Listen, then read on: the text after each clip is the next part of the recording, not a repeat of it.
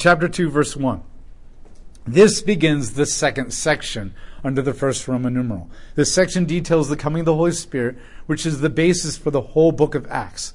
Without the indwelling of the Holy Spirit, the believers do not have the power nor the guidance to successfully accomplish the ministry of Yahweh. Now, when the day of Pentecost had come, they were all together in one place. So let's talk about Pentecost. In the First Testament, in the book of Leviticus, chapter 23, and then later in Deuteronomy, God details what he calls the seven festivals of Yahweh. And the seven festivals of Yahweh are festivals that every believer in the First Testament under the Mosaic and Abrahamic covenants, and every believer under in the Second Testament under the New Covenant were to follow forever, according to the words of God. There were four spring festivals that would foreshadow the first coming of Christ, and three fall festivals that would foreshadow the second coming of Christ. And the first one was called Passover. And Passover was celebrated on the 14th of Nisan, which was their seventh month in the Jewish calendar. And basically, they would sacrifice a lamb on the first Passover ever in Exodus chapter 13 and the, the, the, the, coming out of Egypt, they would take the blood of the lamb, paint it on the doorposts, and the, the wrath of God would pass over every home, whether you were an Israelite or an Egyptian, and spare your firstborn from dying, so that you can come into the saving new community of God. This is how they got initiated, atoned into the new covenant community of God. And it didn't matter whether ethnicity you were, everybody who did it got that. And then the firstborn of every family then became the priests. Um, that would later change with the golden calf, but at that point they become the priests. Okay, so this basically represented the atonement of their sins, where God's wrath would pass over them, and they were no longer legally guilty under God's judgment for their sins of the law, and that they can now dwell with God. The day after that, they would celebrate a seven day festival called unleavened bread. And this is where they would basically bake all, all their bread for an entire week without any yeast. And they would clean all the yeast or the leaven out of their home. And yeast represents sin or corruption and how it permeates and infiltrates everything and puffs you up like pride, so to speak. And so as they remove the yeast, it would call them to repent. And so as they have now been atoned through Christ or atoned through the Lamb, they would then repent of their sins for the entire week. And then the Sunday after the begin the Passover, so about a few days later, they would then celebrate first fruits. And first fruits was where they would offer up the first of their barley harvest, and they would offer that to God. And then they would basically thank God for giving them the promised land where they could actually dwell with God physically through the Shekinah glory of God and be with Him. And that they had a land. And then, about 10 days after that festival, 50 days after Passover, they would then celebrate Feast of Weeks. And this is where they would offer up the first fruits of their wheat harvest, and then they would thank God for the giving of the law. What would happen is that they, on Passover, sacrificed the lamb, they left Egypt, and then as they were leaving Egypt, they would be repenting of their sins through the unleavened bread festival. And then 50 days later, they were at Mount Sinai, and the, the law was spoken to them and then carved onto two tablets by God's fire and given to Moses, and he brought them down. Christ literally fulfilled these on the exact day. Okay, on the 14th of Nisan, when everyone in Israel was sacrificing their lambs to celebrate Passover, Christ was dying on the cross as the sacrificial lamb. And then that led to a week of probably a lot of evaluation among the disciples. The road to Emmaus, we saw a lot of soul searching. When he appeared to them in the upper room, there's a lot of soul searching. This is the Feast of Unleavened Bread. And then, exactly the Sunday after Passover, on the exact date of first fruits, as God commanded thousands of years earlier in the book of Leviticus, Christ raised himself from the dead. And he became the first fruits from the grave. And Peter tells us in chapter 2 that Christ is the first fruits from the grave, and we will follow in our own resurrection one day. And so Christ literally fulfilled that festival. Now, it's 40 days later, about 10 days away from Feast of Weeks, which at this time the disciple, the, the people, the Jews are now renaming Pentecost. Feast of Weeks turns into Pentecost because it's 50 days later, and Penta means 50, and Cost means festival. So it's the festival 50. So 50 days later, they're now told 40 days later, 10 days till Pentecost, to wait until the Holy Spirit comes. Now, if they were really truly connecting dots, and if maybe they didn't have a whirlwind of thoughts and emotions in their head, they'd be able to say, Oh, we only have to wait 10 days. Because Christ literally died on Passover, and he literally was resurrected on the exact day of first fruits. So maybe something's literally going to happen on the exact day of Pentecost. Was somebody making that connection? Don't know. Is it obvious that a lot of people were? No, not really, because I think they would have said something here. The idea here is that they're waiting for Pentecost, and now Pentecost is coming. Luke is emphasizing this Pentecost because, in hindsight, Luke can say, look, the dots are getting connected. Christ is literally going to do something on this day, just like he did those other days. And so suddenly, a sound like a violent wind blowing came from heaven and filled the entire house where they were sitting.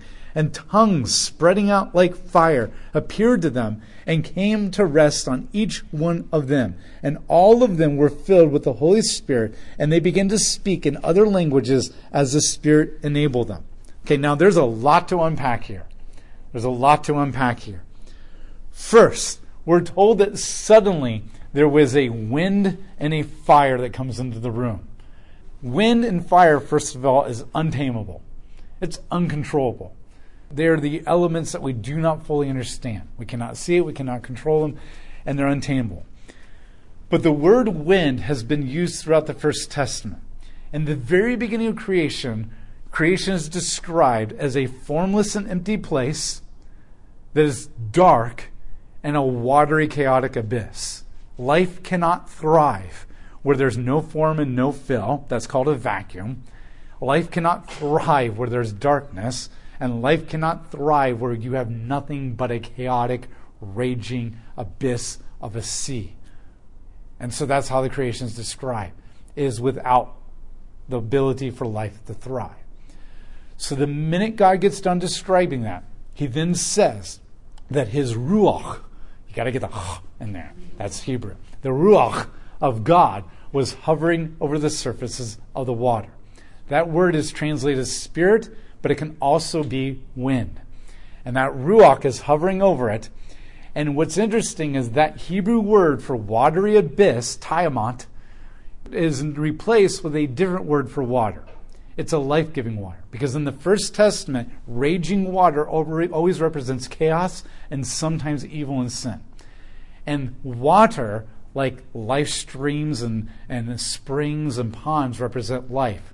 As the deer panteth for the stream, so I long for the word of God.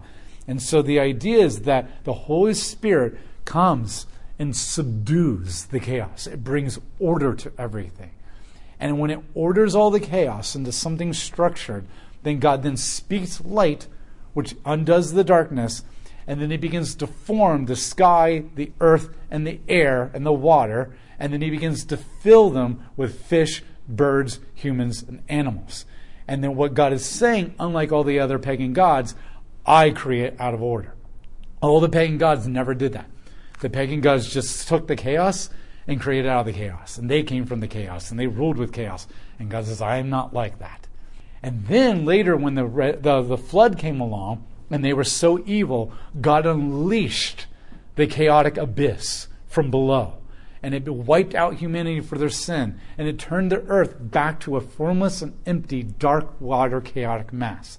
And then in chapter 8 of Genesis, it says, And then the Ruach of God came, and the waters began to recede. And then we see this again when you have the chaos of Egypt coming down and barreling down on Israel as they're fleeing. And they come to the raging chaotic uh, chaos of the sea, and they're like, oh my gosh, we're hopeless. God has brought us here to kill us. We can't get through. And the Ruach of God comes and parts the Red Sea into order and structure, but then allows it to collapse upon Egypt and destroy them just like the flood. And so you see this over and over and over again.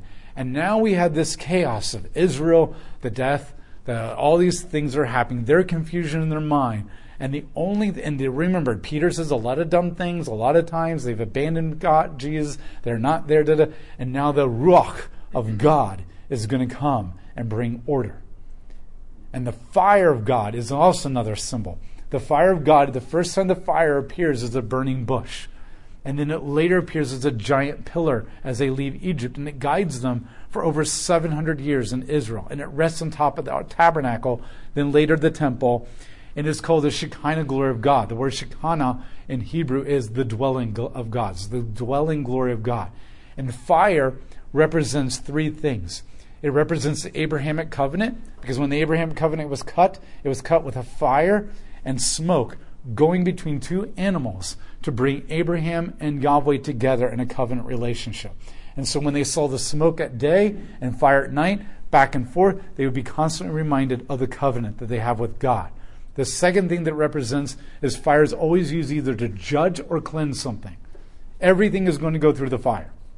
And when you go through the fire, it'll either burn you up and consume you, or it will purify you, like gold or utensils in surgery or whatever.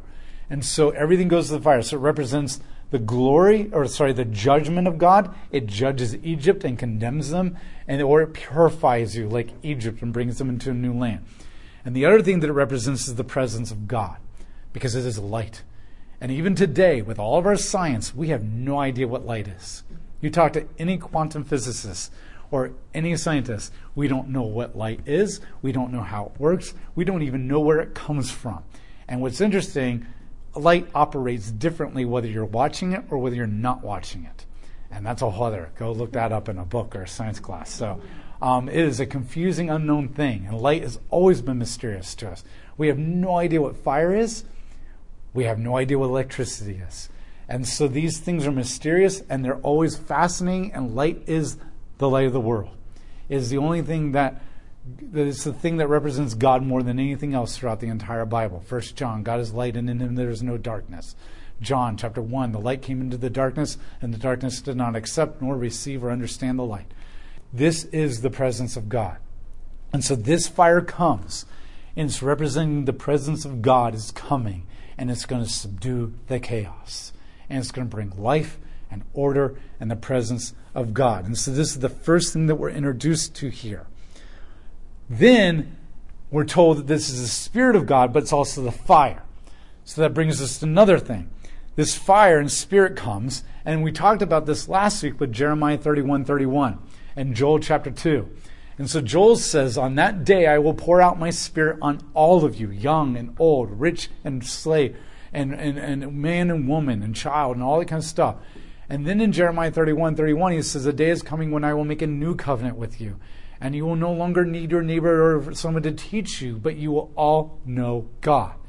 And so this is the, and then um, then um, Jeremiah, um, Ezekiel also the valley of dry bones, and he talked about. He said uh, Ezekiel prophesied to these bones, and he says, and then the spirit of God, the ruach of God, came and indwelled the bones and gave them life, and then God began to put muscles and skin and all that kind of stuff on them. And the idea is that God was going to resurrect Israel into something new again one day. And so the Spirit is coming down upon them like everything in the First Testament is prophesied. But it's coming upon them as fire too, like the Shekinah glory of God. Little pillars of fire. So on Mount Sinai, the pillar of fire, after they came out of Egypt, 50 days later came down on Mount Sinai and it rested upon Mount Sinai. And then God literally and verbally spoke the Ten Commandments and the need for the altar of sacrifice to them. And then they all literally and verbally spoke to God, We will follow these and do these. Now we know how that ended. Okay, and then they made a covenant with God. The fire came down on Mount Sinai, and then God used that fire to carve the Ten Commandments into these stone tablets. And then Moses brought them down. And then that fire moved from Mount Sinai. So then God, in those 40 days, gave them instructions on how to build a tabernacle, a little mini microcosm of the Garden of Eden. And then when they were done completing it, at the very end of the book of Exodus, it says, And the Shekinah glory of God came down and entered into and on top of the tabernacle and dwelt with them. And then we're told later that the copy of the law was kept in the Ark of the Covenant and the tabernacle. This is significant. Shekinah glory of God dwelt on that tabernacle, on that Ark of the Covenant for the next 700 years. Until finally the prophet said, You've become so evil that God is going to destroy you and take you in exile. And we talked about this, and they're like, Well, how could God do that? He's with us. And Ezekiel says, He's going to leave you. And the Shekinah glory of God left, and then they were destroyed. And it never came back. We talked about this last week. They rebuilt the temple about 70 years later, and the older people cried because the Shekinah glory of God never came back. And then it never came back. It never came back. And for 400 years, it never came back like God said it would. And now on Pentecost, the exact day, thousands of years earlier, when the Shekinah glory of God came down to Mount Sinai and carved the law into the Ten Commandments and rested on the tabernacle, is the exact day that the Shekinah glory of God is not resting on one tabernacle, but all of them as tabernacles, and indwelling them all. And they are the new tabernacle. Or Peter and Paul are going to say they are the new temple. 1 Peter chapter 2, Ephesians chapter 2, Paul says we are the house of God. He begins to indwell, and is now the law is being carved into their hearts. And we talked about this last week. This is a fulfillment of Jeremiah 31 31, where God says, You will no longer need someone to teach you. You will all know God because you will all become the divine counsel of Yahweh. You will all have the law written on your hearts. And then the other analogy that's being made here is circumcision. This isn't obvious in Acts, but if you're connecting all the dots, it is the sign of the Abrahamic covenant was that they all had to be circumcised. And circumcision is basically if you don't get circumcised, you're not a part of God. Well, why? Well, the male and female genitalia are the only two organs in the entire human body that produce both toxic waste and life. Now, I know there's a few exceptions to that, um, but you would have to rip somebody open to discover that, and they don't do that in the ancient world. But they're the only ones that are obvious to everyone that they produce both the seed of life for children as well as toxic waste, urine. And what God is saying is if you're not marked by me, you produce death. But if you're marked by me, you can produce life. Moses comes along in Deuteronomy and he says, You're wicked, hard hearted, stiff necked, stubborn people. And this is like his like pep speech before they go into the promised land. he says, You can't do it. You are evil and you're wicked. And the only thing that will give you the ability or desire to ever follow God is circumcisions of your heart. Now, he just called them hard hearted. And then he says you have to be circumcised because the heart is also the organ that metaphorically produces both life and death. From the heart, we can destroy people, and from the heart, we can build them up. And what Moses is saying is that your heart is hard and evil and produces death. And the only thing that will give you the desire and the ability is the circumcision of your heart. And then he gives the restoration covenant. He says, One day you will go into exile because you're so bad. But one day God promises to bring you out of exile, and on that day he will circumcise your hearts. And then Jeremiah comes along and says, Your hearts need to be circumcised, and the way that they'll be circumcised is through the indwelling of the Holy Spirit, who will write his law on your hearts. And now we have the Holy Spirit coming in, dwelling them. And the minute it indwells them, all of a sudden they're going to have the desire and the ability to actually speak and act in the way that they were supposed to for all these years. And then when we get to Romans chapter 7 or 8, Paul is going to say, Thank God for the Holy Spirit who has made us alive. And then he'll go and talk about which is the circumcision of our heart. And this is what gives us the ability to change. And this is the only thing that gives us the ability to actually truly desire and do the right thing. Now, non believers can say and do the right thing, but in a holistic transformation, truly loving and seeking altruistically other people and lifting them up above yourself and having a relationship with God is only possible through the Holy Spirit. This is what's happening on that day is that they're all becoming these rooms. Another connection. I told you, Pentecost is like everything. The cross and Pentecost are like the two biggest events where all the threads are being tied together.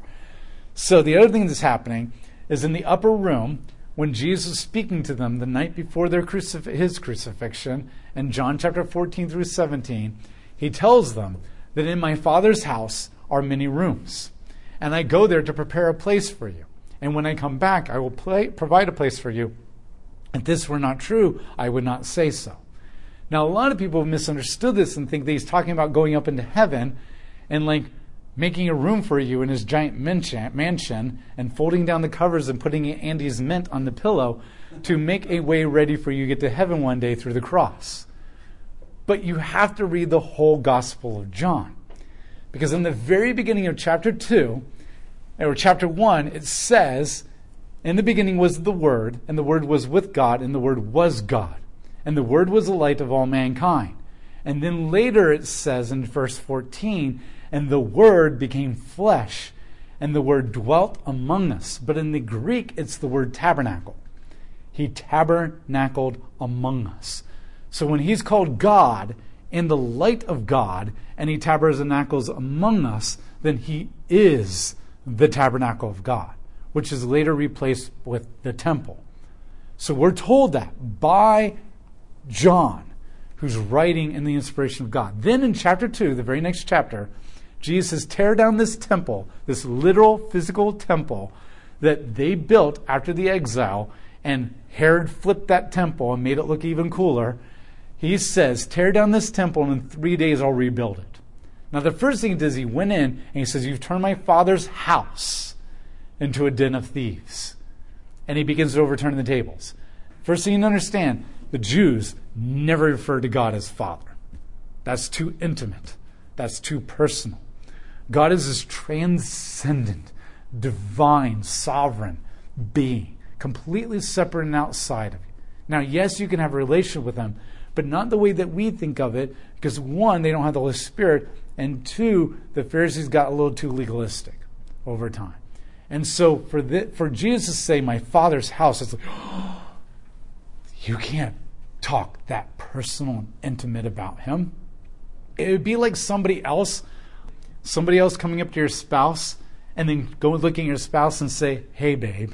And you'd be like, No, no, you do not talk to my spouse that way. It would be violation. It's too intimate. It's too personal. That's not appropriate. And so this is the way they view it. Not exactly, but analogies only stand on three legs. This is the idea. And so he's saying it. And so they're offended by that. But this is the key. He says, In my father's, you've turned my father's house into a den of thieves. And then he says, Tear it down, in three days I'll rebuild it. And they're like, What? It took us 40 years to just like refurbish this and all that kind of stuff. And it says they did not know that he was talking about his body. So at that point, he's making it clear that it's his body. So his father's house is his body. At the very end of John, he overturns the tables again and gets mad at them again, and he says, You turned my house into a den of thieves. So now he's making the direct connection that God and him are the same, and that it's his body. That is the context that you interpret John chapter 14 and 15. Because Jesus says, In my Father's house are many rooms, and I go there to prepare a place for you. Now, where is it going? all throughout John 14, 15, and 16, he keeps saying, I'm going to the cross and then I'll come back. And when I come back, I'll give you another one the parousia, the Holy Spirit, the one who comes along your side to go along with you. And they're like, Oh, we'll go with you. He says, Really? Can you go with me? Are you willing to drink the cup of wrath and go to the cross and die and that kind of stuff? And over and over again, he makes it very clear that where he's going is the cross. He's not going to heaven. I'm not saying he's never going there, but he's not that's not what he's talking about. He says, I'm going to the cross and I'm coming back, and then I will give you another. So when he says, In my father's house, my body, there are many rooms. I'm going there, the cross, to prepare a place for you. And then another will come and be with you and come along your side. That's what he's talking about. Why is that so significant? Because in the tabernacle and temple, there were two rooms. There was the holy place where only the priests could go, who were the firstborn of the Levite tribe, and only the Levite tribe. And the second room was the Holy of Holies, which only the high priests of the Levites, the firstborn of all firstborns, was allowed to go into one time a year, and he can only go in with the blood of a lamb, and he filled it with so much smoke from the censer that he wouldn't even be able to see anything. And he dumped the blood on, and he backed out, and that was it.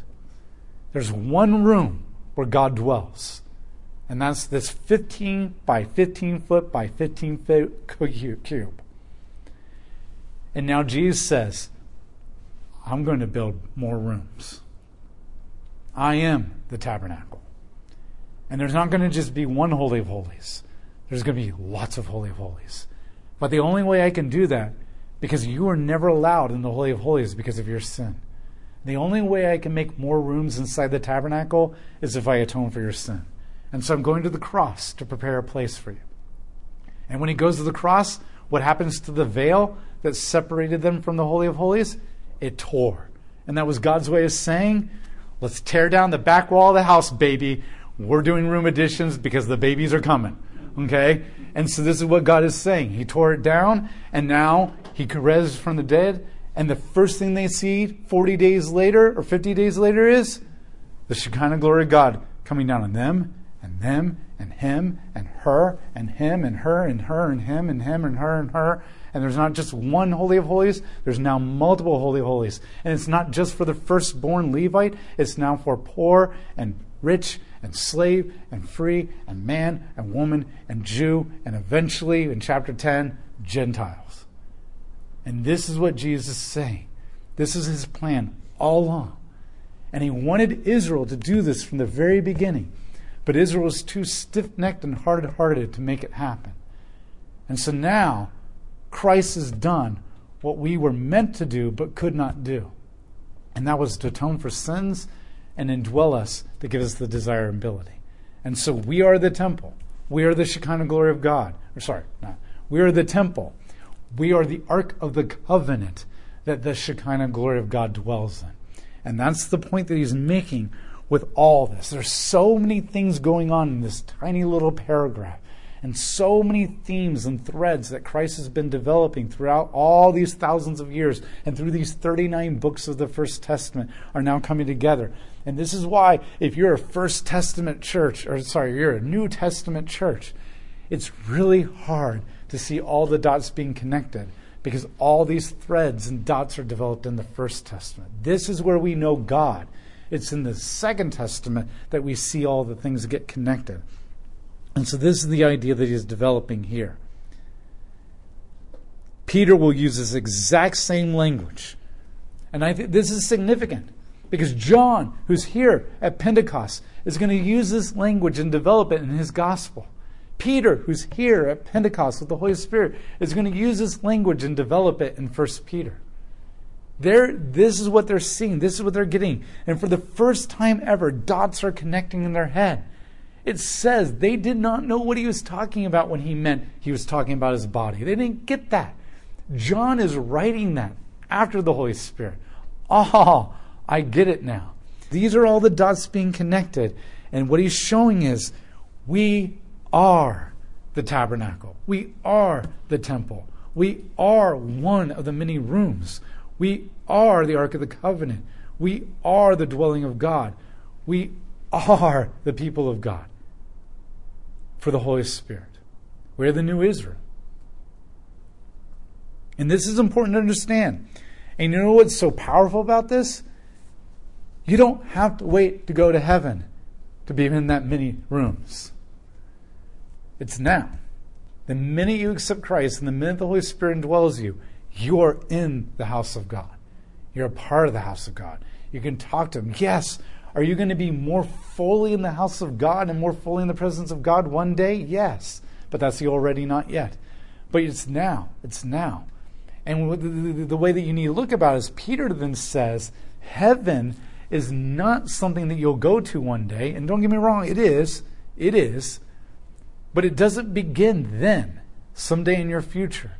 Heaven is every single believer who accepts Christ. Because Peter says that Christ is the living foundational stone of the temple.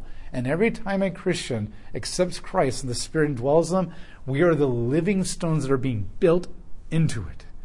And so every single time a believer or a human becomes a believer with the Holy Spirit, another Holy of Holies gets added into the temple of God, into the body of Christ. And this thing gets bigger and bigger and bigger and bigger until eventually one day Christ comes back and says, It is finished. A second time. But now it is not finished through his works, work on the cross, it is finished through the Holy Spirit's work of sanctification throughout the thousands of years that we're here, however many more that will be here. The church is being built now. The house of God is being built now. The kingdom of God, heaven, is being built now on earth. And one day Christ will finish it, capstone it, finalize it, complete it, whatever word you want to use when he comes back, and then literally brings brings heaven to the king to earth, and literally brings the throne of God to earth. And that you need to understand this if you want to get you really want to get revelation. If you really want to understand what's happening in Revelation, the ultimate goal is not going to heaven. The ultimate goal is bringing heaven to earth. That's the ultimate goal. So heaven is a very real, literal place where you're very literally in the presence of God. But the goal, goal is to gradually bring heaven down to earth with every new believer, and then Christ brings it completely and finally with the second coming. It's not the goal is not to go up there. Yes, in the in between of your death and that, you will go there. But then he'll bring you back. He'll bring you back. And so this is the point that is being made here.